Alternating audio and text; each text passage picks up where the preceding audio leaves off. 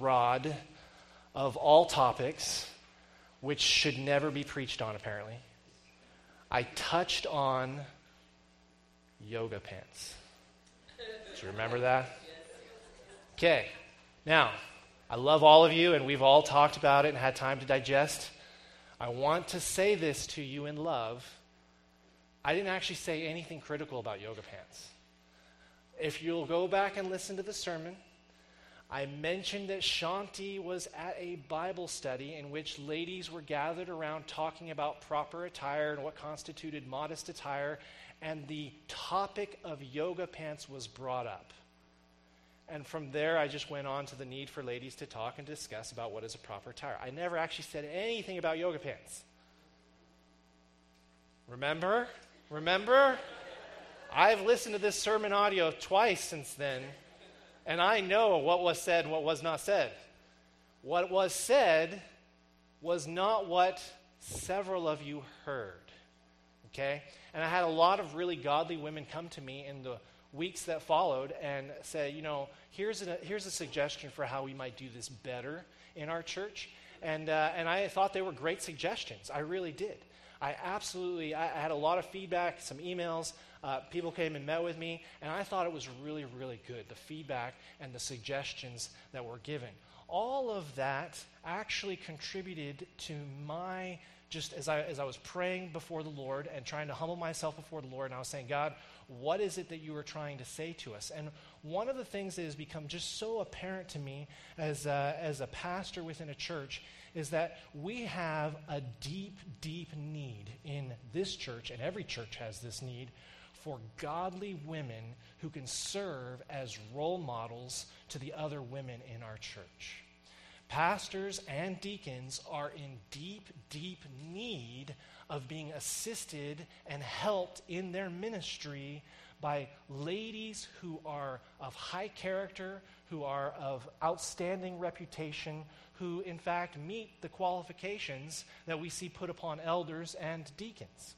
And at that time in November, as we were working our way through this passage, I began to pray and say, God, show me from your word what it is that you're saying to us as a church and how it is that as a church we should structure ourselves in order to meet the needs of every person present. In talking about it a couple of weeks ago with our deacon board, the question was raised, you know, Uh, uh, does everybody here, can everybody here think of a situation in which you are called upon, either as a deacon or a pastor, to go and speak or address something with another lady, and you wished you had a godly lady who went with you. Or, let's be really honest, you just sort of handed it off to your wife and said, You go take care of this, and you let your wife go and deal with the issue. And there wasn't a man there who denied that that had happened in their life. We recognize as leaders within this church that we can't fulfill and carry out the ministry to the whole body of this church without leaning upon some of the ladies who are among us this morning. You'll recall from that sermon that I preached back in November on that particular passage, I referenced an article in Christianity Today. It was from the November uh, edition of Christianity Today. The title of the article was The Bigger Story Behind Jen Hatmaker by a, a lady by the name of Kate Shellnutt. She wrote, and she begins her article this way. She said, If you had to ask the question, who's Jen Hatmaker, then it's probably time for you to be more directly invested in the spiritual, eh, eh, spiritually nurturing the other half of your church. As a pastor reading this, I put it down and I said, Who's Jen Hatmaker? And I was convicted of the fact that, you know, I don't really know who any of these, uh, these popular evangelical Christian ministry female Christian ministry leaders are. I don't really know them very well. I don't really follow them very well. And it occurred to me as I was reading this article that if you're a lady in this church and you're looking for spiritual guidance and teaching uh, and direction that is tailored uniquely to you as a woman, you might have to look outside of this church to find what you're looking for. And that was the point of the article. Um, she goes on to say, uh, Kate Shellnutt in this article, the most influential woman's leader at your church may be someone who has never ever stepped inside its sanctuary. And I know from the reading of God's word that that is not good. It's not healthy for us as a church.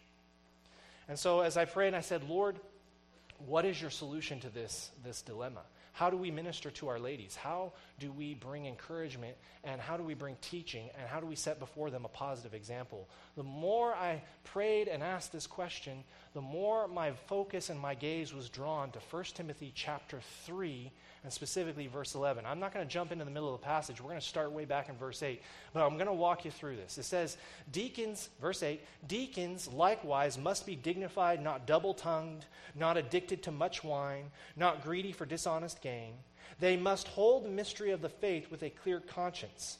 And let them also be tested first. Then let them serve as deacons if they prove themselves blameless. And in that introductory paragraph, we see a lot of overlap between elders or overseers and the deacons. We see in that particular paragraph that some of the qualifications that are put on deacons are the exact same character qualifications that are put on elders, with one exception. The elders, the overseers of the church, are required to have the ability to teach, whereas the deacons are not required to have that ability. Then we begin verse 11. And the ESV translates it this way Their wives likewise must be dignified, not slanderers, but sober minded, faithful in all things.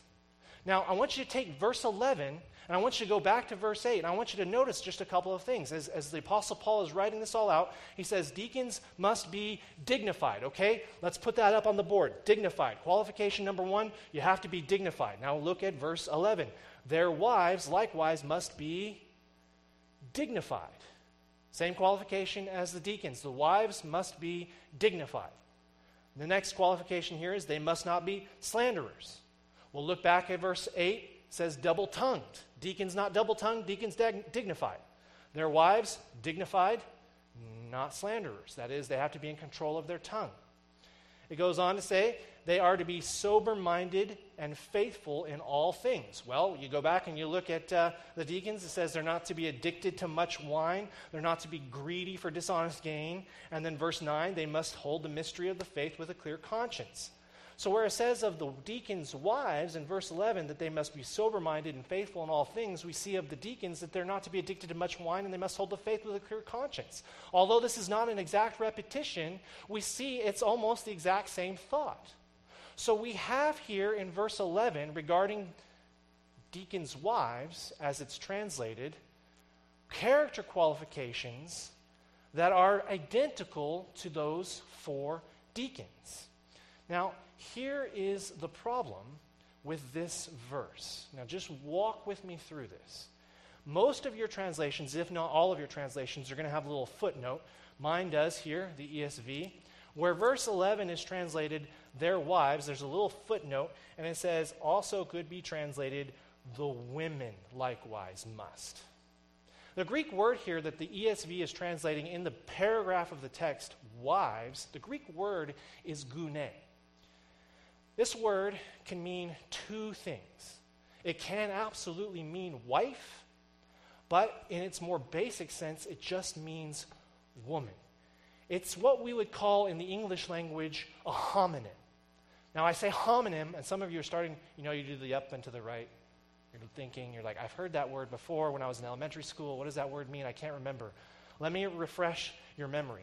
In the English language, we have these words called homonyms. A homonym is a word that is spelled the exact same way, but it can mean various things. Depending, and you, you understand the, the meaning of the word from the context in which it is used. For example, when I say the word crane, what do you think of? Most of the men in this room are going to think of a job site, a construction site, in which you have a large, a large piece of machinery that is used to hoist, you know, something up to a great height, a crane, okay? But some of the ladies I heard calling out a different answer entirely. They're thinking of a bird. That is a bird. And here's the thing whether you're thinking of construction site or whether you're thinking of bird, the word is spelled the exact same way, it's pronounced the exact same way. And the, if I were to just say to you crane, the men on one side are like, oh, he's thinking of construction site. Whereas the women on the other side, immediately they're thinking of a bird, right? How would you know my meaning? Well, if I said something along the lines of, they had to use the crane to lift that up, that object, then all of you in this room would know, okay, he's talking about a construction tool. But if I said, um, that bird over there, Chloe, that bird is a crane. Well, then you'd know I was talking about a bird. The context makes it clear what I'm referring to. So, in this particular context, and, and we have many such words, I'll give you an, an, example so you don't think this is just some sort of random on the fringes of the English language issue that I'm pointing to. It's actually quite prolific. I'll give you a couple of examples. Date, her favorite fruit to eat is a date, spelled D A T E. He took her out for a good time on the town. They went on a date, okay? Uh, engaged. That couple, they love each other so much, they got engaged on March the 7th. The students at the high school were very engaged in the teacher's presentation. You're like, ha, that's never going to happen. that is a correct use of the word. That is a correct use of the word. Foil, F O I L. Please wrap the sandwich in foil. They learned about the role of a dramatic foil in English class. Same spelling, same pronunciation. Um, leaves, the children love to play in the leaves.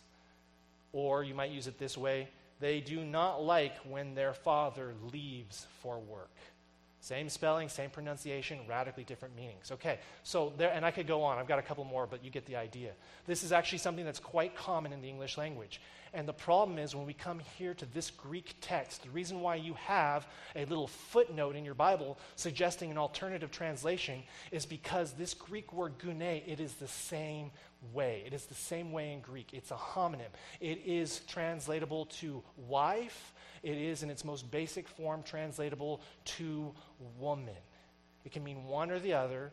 And you hear the word gune in Greek, you have to decide whether it is speaking of a wife or a woman based on the context, in the way it is used in the sentence. In this particular passage, all of chapter 3, we have some suggestions to go off of here.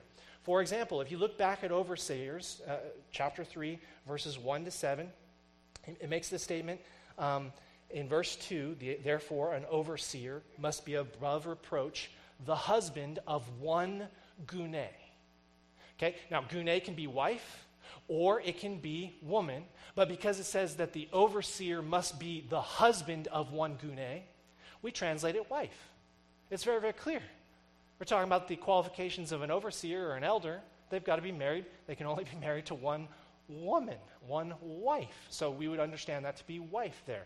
You jump a little bit further down in uh, chapter 3, verse 12, talking again about deacons, it says, Let deacons each be the husband of one wife. Again, the word there is gune.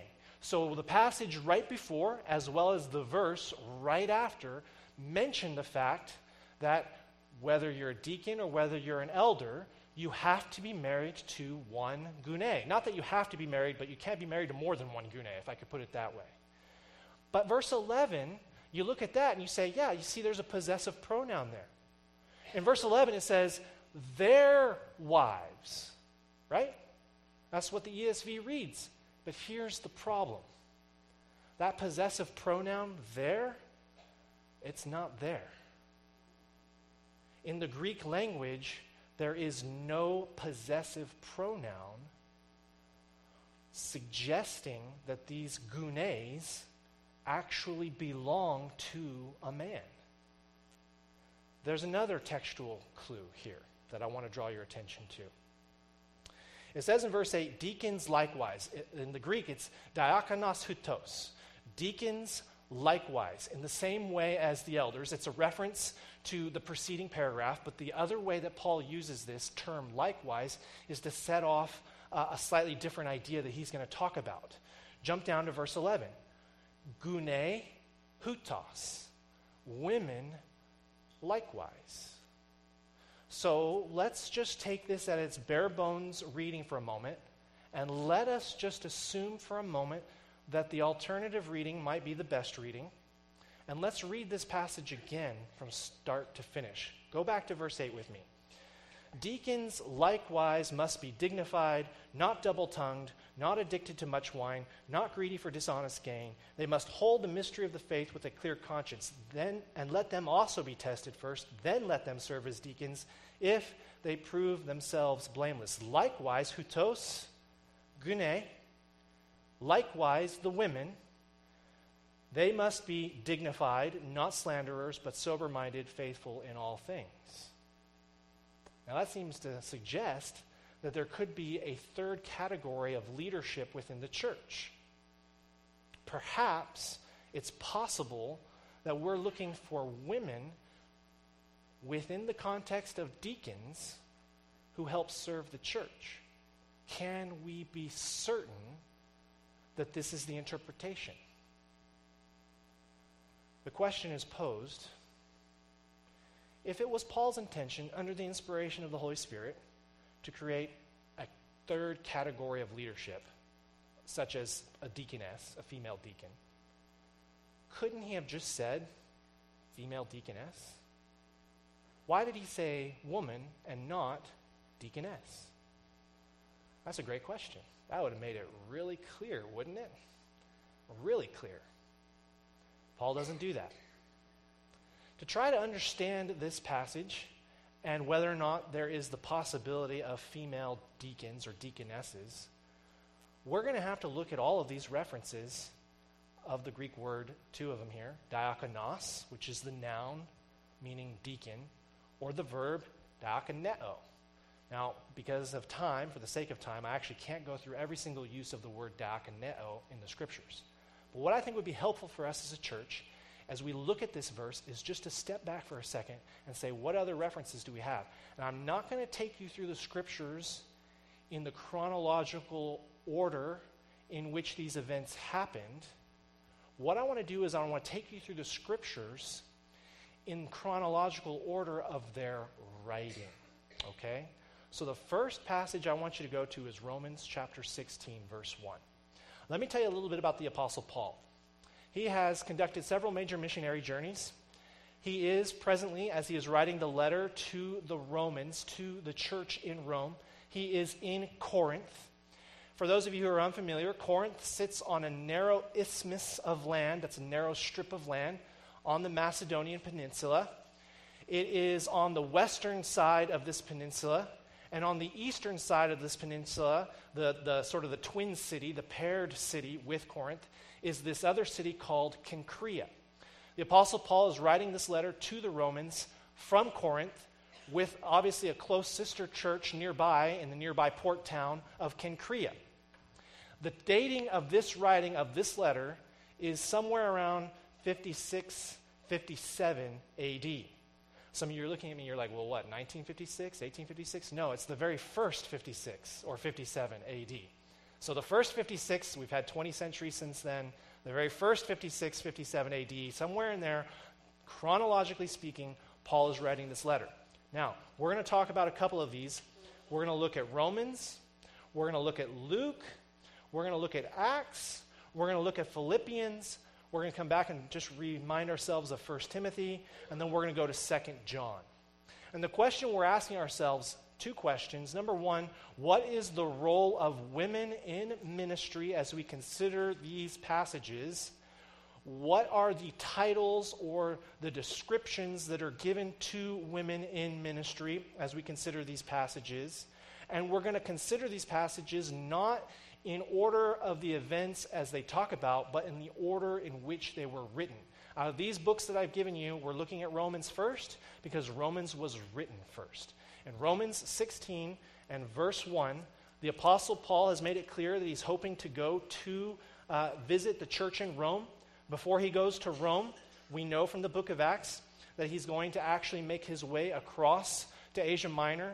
He's going to meet with the pastors of Ephesus in the city of Miletus. From there, he's going to sail south to Jerusalem, where, God willing, he's going to celebrate Passover with the church in Jerusalem. He is then going to be taken into custody, arrested. Now, before all of that happens, he writes this letter to the church at Rome.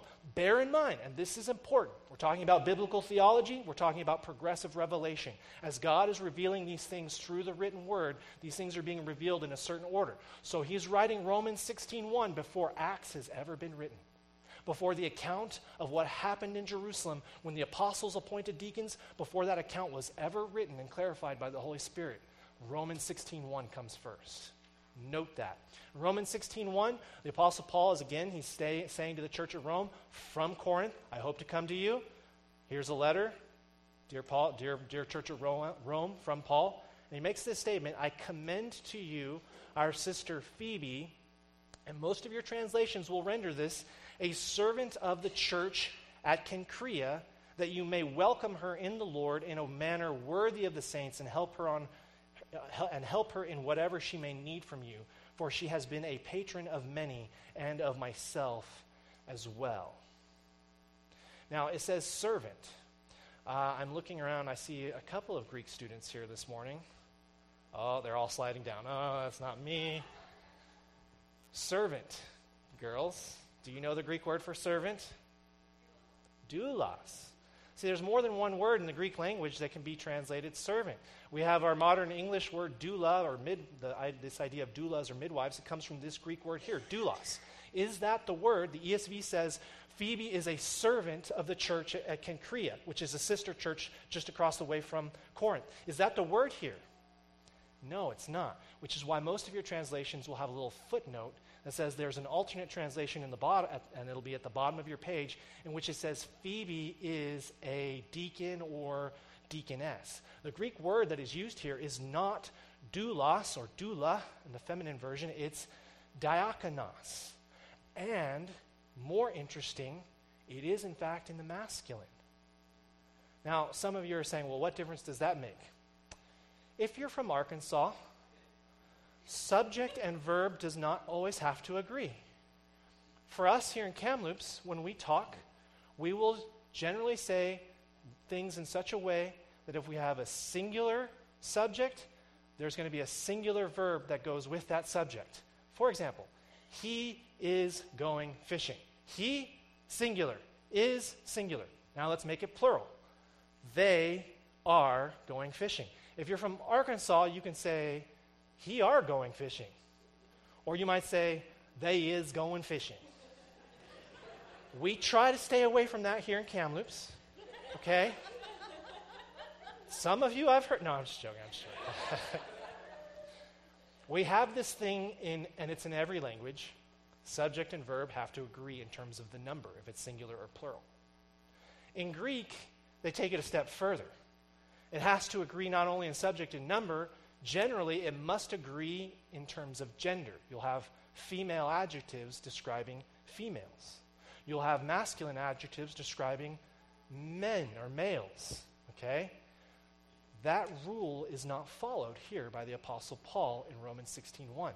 He says, "I commend to you our sister Phoebe, who is a deacon, masculine term, from the church at Cenchrea." If Paul's intention was to use the word deacon or diakonos in its general sense as that of a waiter or a waitress, someone who waits on tables, we saw that last week, he could have used the female version of that word. There is a female way to make that word, there is a way to make that word female.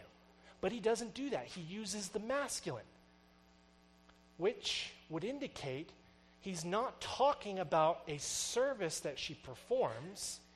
He is clearly talking about perhaps an office that she holds.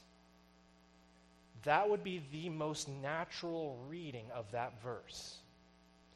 Which means that what Paul is saying, and it makes sense if you look at it, he says, I commend to you. What does that mean? He's going to say, Phoebe, who is a deacon of the church at Cenchrea, I commend her to you. And there's no doubt about whether this is a man or a woman.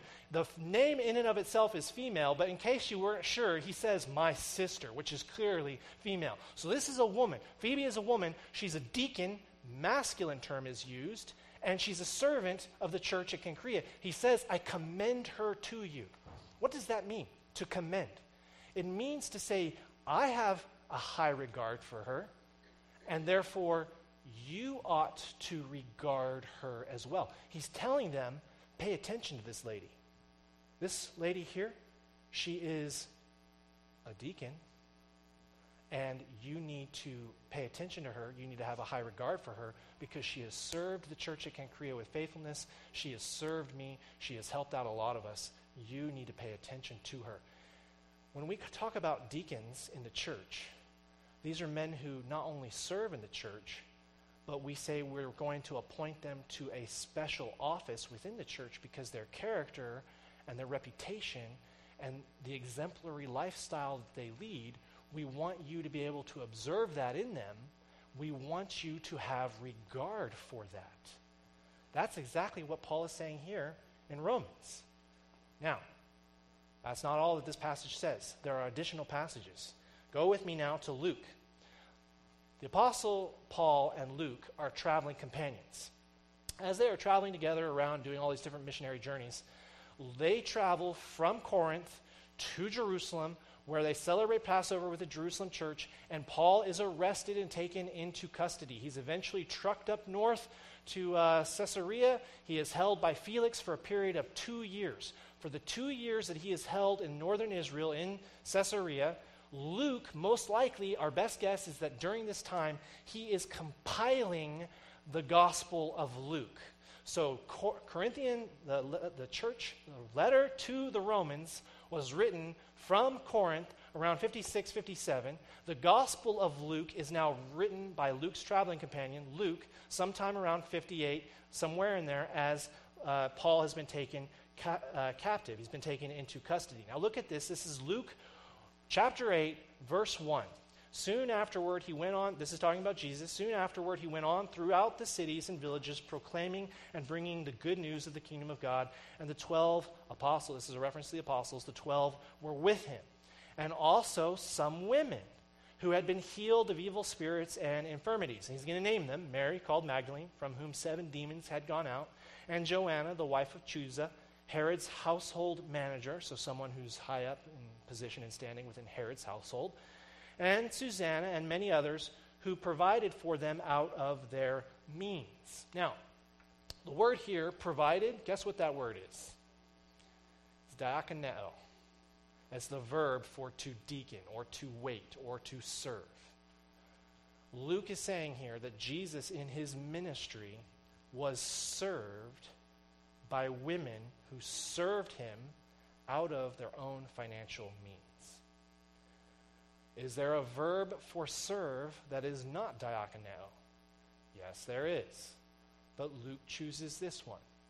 And as we consider the Gospel of Luke as a whole, we find as we work our way through Luke, Luke brings an incredible amount of attention and focus to the ladies who surrounded Christ. I mean, it starts off with Mary and Elizabeth. There's a lot of discussion there. As you work your way through the Gospels, Luke is careful to point out it was the women who found Jesus at the tomb. I mean, we're all familiar with the woman who anointed Jesus uh, by breaking the alabaster flask on his feet and wiping his feet with her hair. We're, we're familiar with all of these stories, and they're all recorded throughout the Gospel of Luke. And even here in chapter 8, Luke is careful to point out to us hey, the apostles were with Jesus, but it wasn't just these 12 guys who were with Jesus, there were also a number of women who were deaconing for Jesus out of their means. That's how we understand that term. We're going to keep on rolling. Uh, I'm going to skip past Acts for the sake of time. You're familiar in the Gospel of Acts when they set aside those guys, they were specifically men. But we're going to keep on going. I want you to go now to Philippians. Philippians was written about 60 about 62 63 AD. The apostle Paul has traveled to Jerusalem. He has celebrated Passover with the Jerusalem church. He's been taken into captivity. He spends two years with Felix in Caesarea. He eventually makes that disastrous voyage through the Mediterranean Sea in the middle of winter, gets blown off course, shipwrecks at the island of Malta, eventually makes his way to Rome, where he is held under house arrest. And it is from his house and being under house arrest in Rome that he writes this letter sometime around 62 AD. He writes this letter to the church at Philippi. Notice the greeting Paul and Timothy, servants of Christ Jesus, to all the saints in Christ Jesus who are at Philippi, together with the overseers and deacons. By this point, we see clearly, I mean, the first letter that was written was, if you'll recall, Romans, in which the masculine term is used, clearly a reference to an office. And here in Philippians, we see again this masculine term is used. This is clearly, by this point, by 62 AD, in the first century, a clearly established office within the church. You say, okay, but you don't see anything there in that particular passage about female deacons. That's right, you don't. But now flip with me to chapter 4. Just flip the page, Philippians chapter 4 and verse 3. There are some ladies in Philippi who are having a little bit of a temper tantrum with each other. Little bit of a catfight, you know. They don't get along with each other. Paul's statement there. Now he's an apostle, right? He is writing scripture under the inspiration of the Holy Spirit. Could he have just said, hey, ladies, quit your fighting? Yes, absolutely. Notice what he says I entreat Euodia and I entreat Syntyche, both females, to agree in the Lord. Now, right about here, you'd expect him to break it down. Here's your position, and here's your position. Here's where you're being reasonable. Here's where you're being totally unreasonable. Stop being that way. You guys get along, reconcile, make up, good to go. Does he do that? No, no, no, he doesn't. Look what he says here. Verse 3 Yes, I ask, I ask you also, true companion, help these women who have labored side by side with me in the gospel, together with Clement and the rest of my fellow workers whose names are written in the book of life. I mentioned to you before that when we had this discussion on our deacon board, there wasn't a man present, whether pastor or whether deacon, who didn't agree that we'd all been in situations and circumstances where we had to go and address a woman and we all wanted a woman present.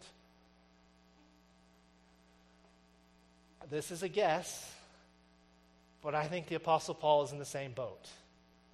He says now, he says here, I entreat Euodia and I entreat Syntyche. Does he call them deaconesses? No, he doesn't. There's no suggestion of that in this particular text. Does he tell them to just settle down, calm down, agree, and get along. As a man who has had to mediate sometimes between two ladies, I can tell you that that expression doesn't always work. Just settle down, calm down, and get along. Mm, it's one of those moments where you want to take somebody along, and I have taken along before with me, either my wife Shanti. I've also had Kyla, Kyla Blyenberg go along with me, and I've sat where two ladies are at disputes, at odds with each other, and, and it kind of gets away from you, and you're just like, they're kind of, and you're like, you, eh, eh, uh, you know, and you're not sure what to say because it's, it's intense. It's intense. And Kyla, or my wife Shanti, has said, okay, that's enough. And she can be like that because she's a girl. But if I were to be like, okay, stop it, you know, they'd be like, oh, pastoral abuse, spiritual abuse. We're not gonna, you know, we're not gonna say you're a man. You're you're being mean to us. You know, and, uh, and I'm very sensitive to that. I am. I'm very sensitive to that. You know, the last thing you want, you're trying to help these ladies resolve a dispute. You jump into the mix there and you're just like, this is how it is. And then they, they, they find common ground. and they do reconcile, but for all of the wrong reasons.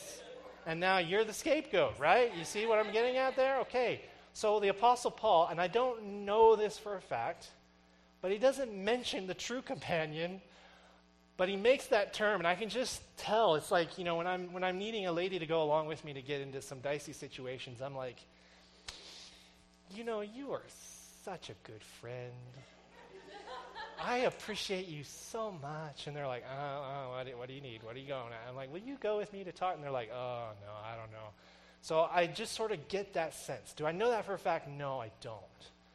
One thing we do know clearly from the book of Philippians this is by 62 AD. Before, an Acts is about to be written somewhere in here, in which the account of the apostles establishing the office of deacon in Acts chapter 6 is going to be written right around close to approximately the time that this book is written, also probably from Rome. Theophilus was the patron who sponsored Luke in the writing of those two works. He is clearly a Roman. Most likely, Paul writes Luke. Uh, he writes Luke from from Jerusalem, from Palestine, from Caesarea, and most likely Acts is written in Rome. Last reference that I want to draw your attention to. We're going to skip over Timothy. I want you to go now to 2 John. 2 John. We have within the New Testament an apostolic letter written around 90 to 95 AD by the apostle John while he is ministering in Ephesus. He is writing most likely to a church in Asia Minor from Ephesus. These churches in Asia Minor are churches over which he exercises apostolic authority, and he has an apostolic ministry, and he's writing them. And clearly, this is under the inspiration of the Holy Spirit. What we have here is we have a letter in the New Testament written specifically to a lady, to a woman who we don't really know exactly what her role of ministry is, but it is very obvious that this woman has a significant position of leadership to some extent within this church. Because the way in which she is leading, in terms of her hospitality, is creating problems. He says in 2 John 1, verse 1, there's only there's no chapters here, it's just one.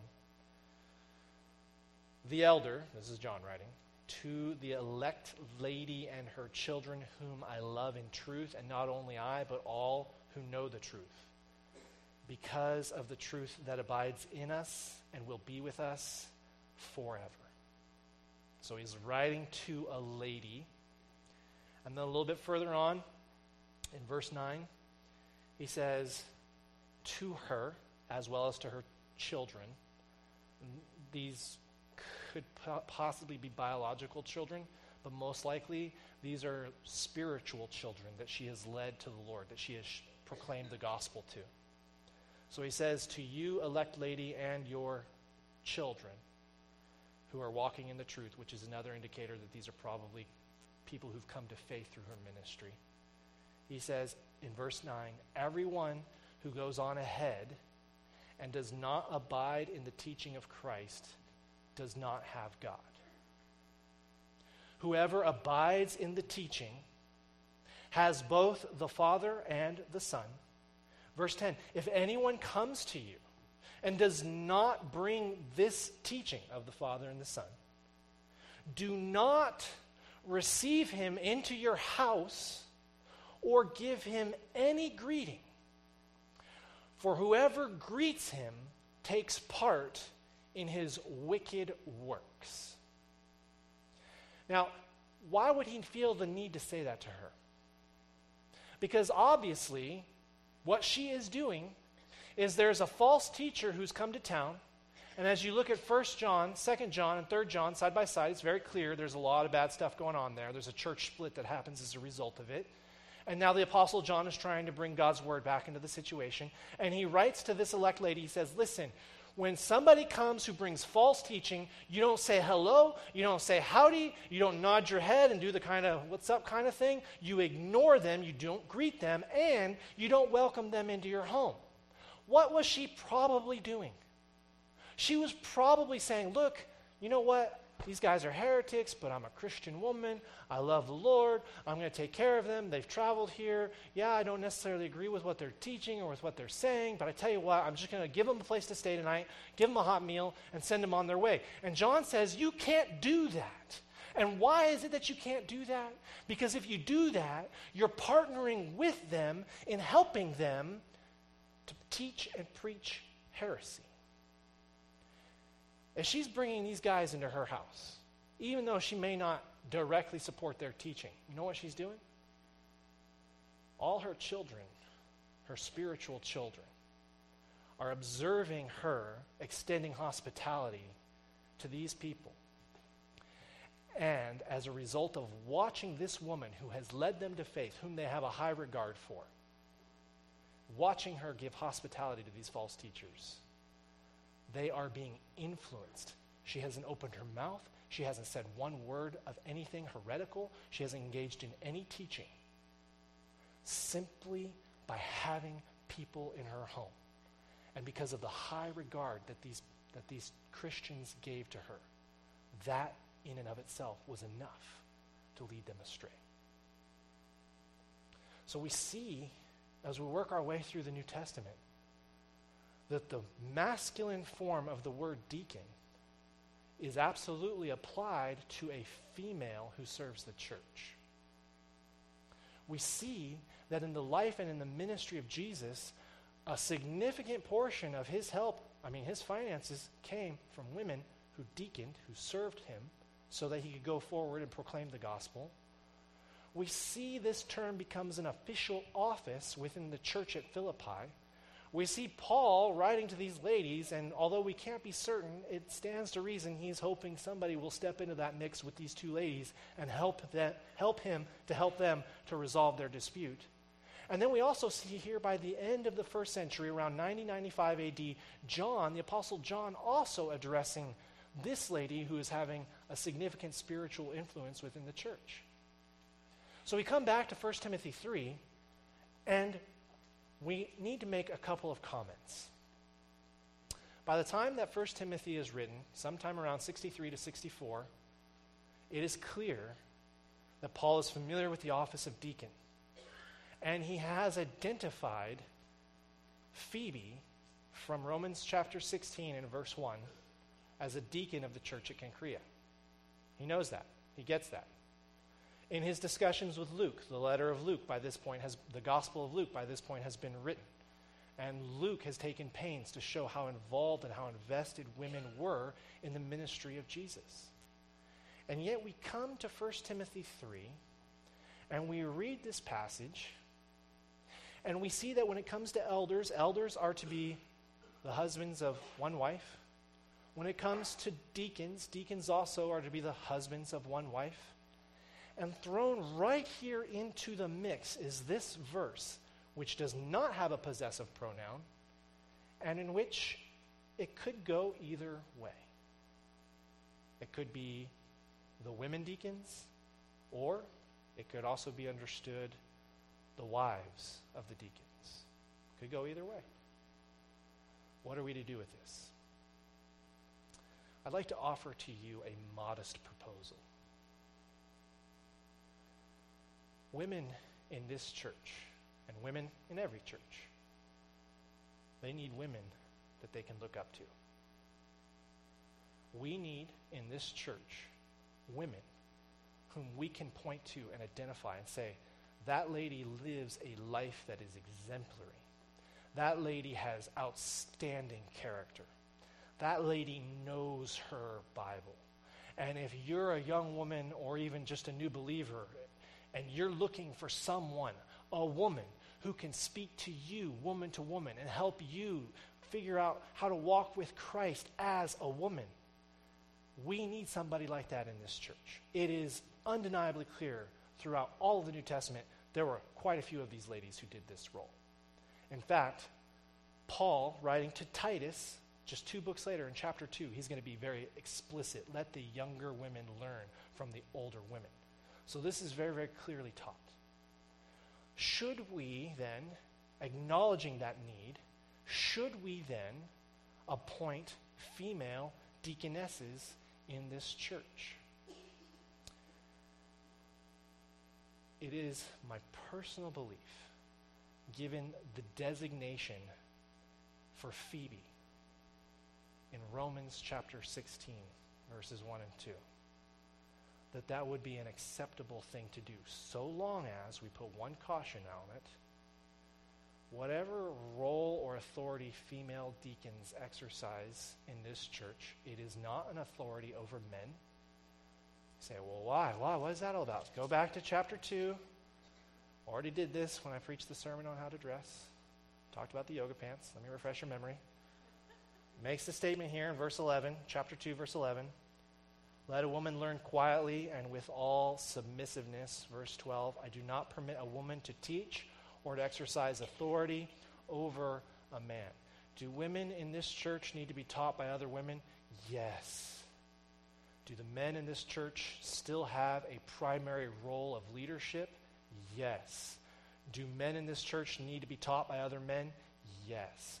But in that passage, there's nothing that says that we can't also have a role of service and a role of teaching for women, to women, under the authority, under the supervision of the elders within the church. Whatever we might say of a female deaconess, we must also say this as well. They are not to be in a position of authority over male deacons. I think that's also clear from the text. It is a position that we could identify within our church, and we could point the ladies in our church to that lady. And we could say she's been tested. The elders have scrutinized her life. They've tested her doctrine. They've looked at her teaching. And you, you can trust this woman. The alternative is this. And I want you to see this clearly as well in 1 Timothy 3, the Apostle Paul in verse 14 makes the statement I hope to come to you soon, but I am writing these things to you so that if I delay, you may know how one ought to behave in the household of God, which is the church of the living God, a pillar and buttress of the truth. His whole point in writing this letter is to say, hey, here's how it needs to be in the church, which means the alternative is this we could prioritize this passage, which I'm also inclined, I, it, either way. You go Romans 16.1, Phoebe's a deacon. You go 1 Timothy 3, in which Paul does not mention deaconesses. Whichever way you want to go, it doesn't matter to me. But we could prioritize this passage over Romans 16.1, and we could say, you know what? If it was the Spirit of God's intention to establish female deaconesses in the church, this would have been the place where he would have specifically said female deaconesses, and yet he did not. So we are finding ourselves here with two options. We can just say, here are some ladies in our church who are mature, who are godly, who help in a number of different capacities, whom we would point you to, younger ladies, to learn from and to listen to. That's if we prioritized 1 Timothy 3 over Romans 16.1. Or we could prioritize Romans 16.1 and we could say, hey, that's the more clear passage, let's go with that. And we could say, Paul allows for female deaconesses. You could give them the title so long as you were very, very clear in the bestowing of that title that it was understood amongst all the congregation that they were in no way in a position of authority over other deacons or other pastors. Either way. Half a dozen of this, six of the other. What is clear to me is that we do desperately need in this church ladies, female teachers who can set an example and teach and encourage all of the ladies in this church. As a pastor, I tend to look, as a man, I tend to look at things dispassionately. I don't get emotionally invested. I don't have the same makeup as a woman. Surprise, surprise, I'm not a woman. And I don't always apply the scriptures with the precision that is necessary to speak specifically to issues that are very important to women. But I do see a need for us as a church, with men taking the lead, to identify and establish women who can lead other women. Because, because if we don't do it here, the ladies in this church will absolutely turn to someone somewhere, most likely on the internet, whom we don't know, whom we've never heard of, who is going to be teaching falsehood, most likely. And either we are proactive and we work against that, or we just sort of sit back and wash our hands of it and it happens. Jen Hatmaker. Never heard of this lady? She's from Texas. All the good heretics are from Texas. Don't ask me where I'm from, okay? I never heard of her. She's been ministering in Texas since about, she's been apparently a famous household name since about 2004. That was when I still lived in Texas. I never heard of her, never heard of her. You notice most of these female teachers They are familiar with their John Pipers and their Tim Kellers. They, they know their C.S. Lewis's. They're familiar with good theology. And then, in addition to that, they can quote you a lot of other female authors. You pull any pastor aside, you say, okay, who's your favorite Christian author? Give me a list of them. They're going to quote you Tim Keller. They're going to quote you John Piper. And you say, okay, what about your, fem- your favorite female authors? They're going to be like, uh, yeah, I don't know. And the honest truth is, we're going to be hard pressed to come up with good female teachers. That ought to tell you something right there. Beth Moore, Southern Baptist women's teacher. Started in 1994, Living Proof Ministries. I bet every single woman in this room has probably heard of her. Started out really great. I became familiar with her in 1998. My wife did a Bible study at our church. We weren't married at the time, just so you know. Um, she attended a church. We were still in high school. She attended a church uh, with a ladies group there. Was involved in this uh, in this Bible study. Man, solid lady, solid exegesis. Approached the scriptures with a seriousness and a depth that fed my wife's soul. And I praised God. I said, Thank you, Lord, for Beth Moore and Living Proof Ministries. Here's the catch it is not, her ministry, Living Proof Ministries, is not subject to any church authority. She is the CEO, she is in charge, and she decides what she wants to say when she wants to say it. And she has built a massive following. True fact. When Beth Moore writes a book, it sells usually about twice as many copies as anything John Piper or Tim Keller or John MacArthur writes. Just know that. Here's the problem with Beth Moore. As her ministry has progressed, as the need to become more original and more creative has presented, that temptation has presented itself to her soul. She has wandered down a path of biblical interpretation that is largely experiential. Writing in November, right around the same time I read this article about Jen Hatmaker, she wrote and she made this comment to ladies We've all got this Noah instinct, this drive in all of us ladies to build arks and then to shut ourselves in with our own kind. Then we shut ourselves further in with our cell phones. Then we get claustrophobic, bored, and we wonder why. Open a window and watch for a dove with an olive twig. There is life out there. We all have this Noah instinct. God commanded Noah to build an ark and to go into it with his own kind. There were like lots of animals in that ark. Um, we have this drive to isolate ourselves. I agree, it's called fear of man. But Noah was building an ark in obedience to God despite his fear of ridicule. And so now we're all looking at Noah as though he's this weird guy who just wanted to isolate himself off from the world and not be around people. And it worked out well for him because the flood came and he was saved. You see how conflicting and confusing that message is? Jen Hatmaker. People love her, people adore her. She comes out and she says, It is biblically okay for homosexual marriage to take place in our society. You've got women in churches all across North America who have listened to her, who have followed her, who have fallen in love with her. She exercises a spiritual influence in their life. She makes this statement. All of a sudden, all the pastors are starting to say, why are you listening to this woman? And now we have division in our churches because this was left unaddressed for so long. She makes a statement. She isn't accountable to any church authority. And now women in the church are at odds. Half the women are saying, we probably shouldn't listen to this lady anymore. Her teaching is probably suspect. Other women in the church are saying, how dare you say that about Jen Hatmaker? She has impacted my life so deeply, so richly. I will continue to listen to her. National female teachers of God's Word should be a point of reference.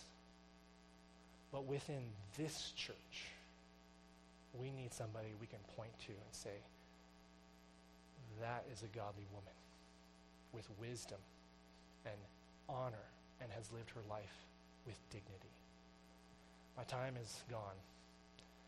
That's my modest proposal for us as a church congregation. I want to point out to you a couple of individuals who have done this without the title. I'm thinking, obviously, of individuals like Kyla Blyenberg.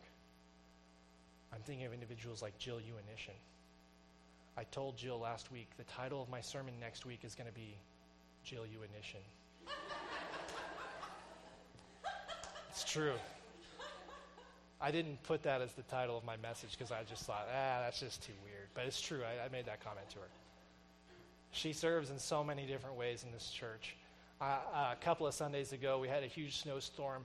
Uh, people weren't able to make it out. We didn't have the coffee ready. And John Dykstra and I are sitting back there in the foyer. We're like, we don't have coffee. Where do we keep the coffee? Jill you Uinishin would know. And we said, Jill, would you do it? And she, sure enough, knew right where it was. And she was able to serve us in that capacity. She was a deaconess to the deacon that morning. She helped John and myself put the coffee out, get it ready to go. I'm thinking of Lydia McAndrew. She does not care one iota for soundboard or soundboard technology. And yet, because it's a need in our church, she has committed herself to serving in that way to make sure the sound system works. I'm thinking of Ashley Relling. Ashley Relling, who is a teacher in our public education system, who teaches all day, every day, Monday to Friday, and yet, when there was a need in our youth group to teach teenagers, the people she teaches all day, every day, when she wants to get away from that and you know have sanity time, she said, "You know what? We need somebody to teach in our youth group. I will serve." I'm thinking of Dale Dykstra, the iron lady in our church who does it all, who has been involved in everything from Sunday school to worship to tr- church treasurer, you name it, she does it. She schedules everything, she's on top of everything. And what's more is with all of these ladies that I've just identified, whether it was Lydia or Kyla or Dale or Jill or Ashley, these are also women that as I have walked with them and as I've gotten to know them, they know their Bible. They know the Word of God. And not one of them, not one of them has ever come to me and clamored for a title of deaconess. They have simply said, We will serve our King and our Lord. We will serve this church, and recognition doesn't matter. That, whether you give them the title or not, that's what we're talking about. So if you're here and you're wondering, who can I go to as a lady in this church for a mature, godly woman to guide me and to mentor me? Take note of those names. My time is gone. I was going to talk about blue bonnets, but I don't have time, so we're just going to pray and then we'll be dismissed. Father, we love you. We thank you so much for your word to us.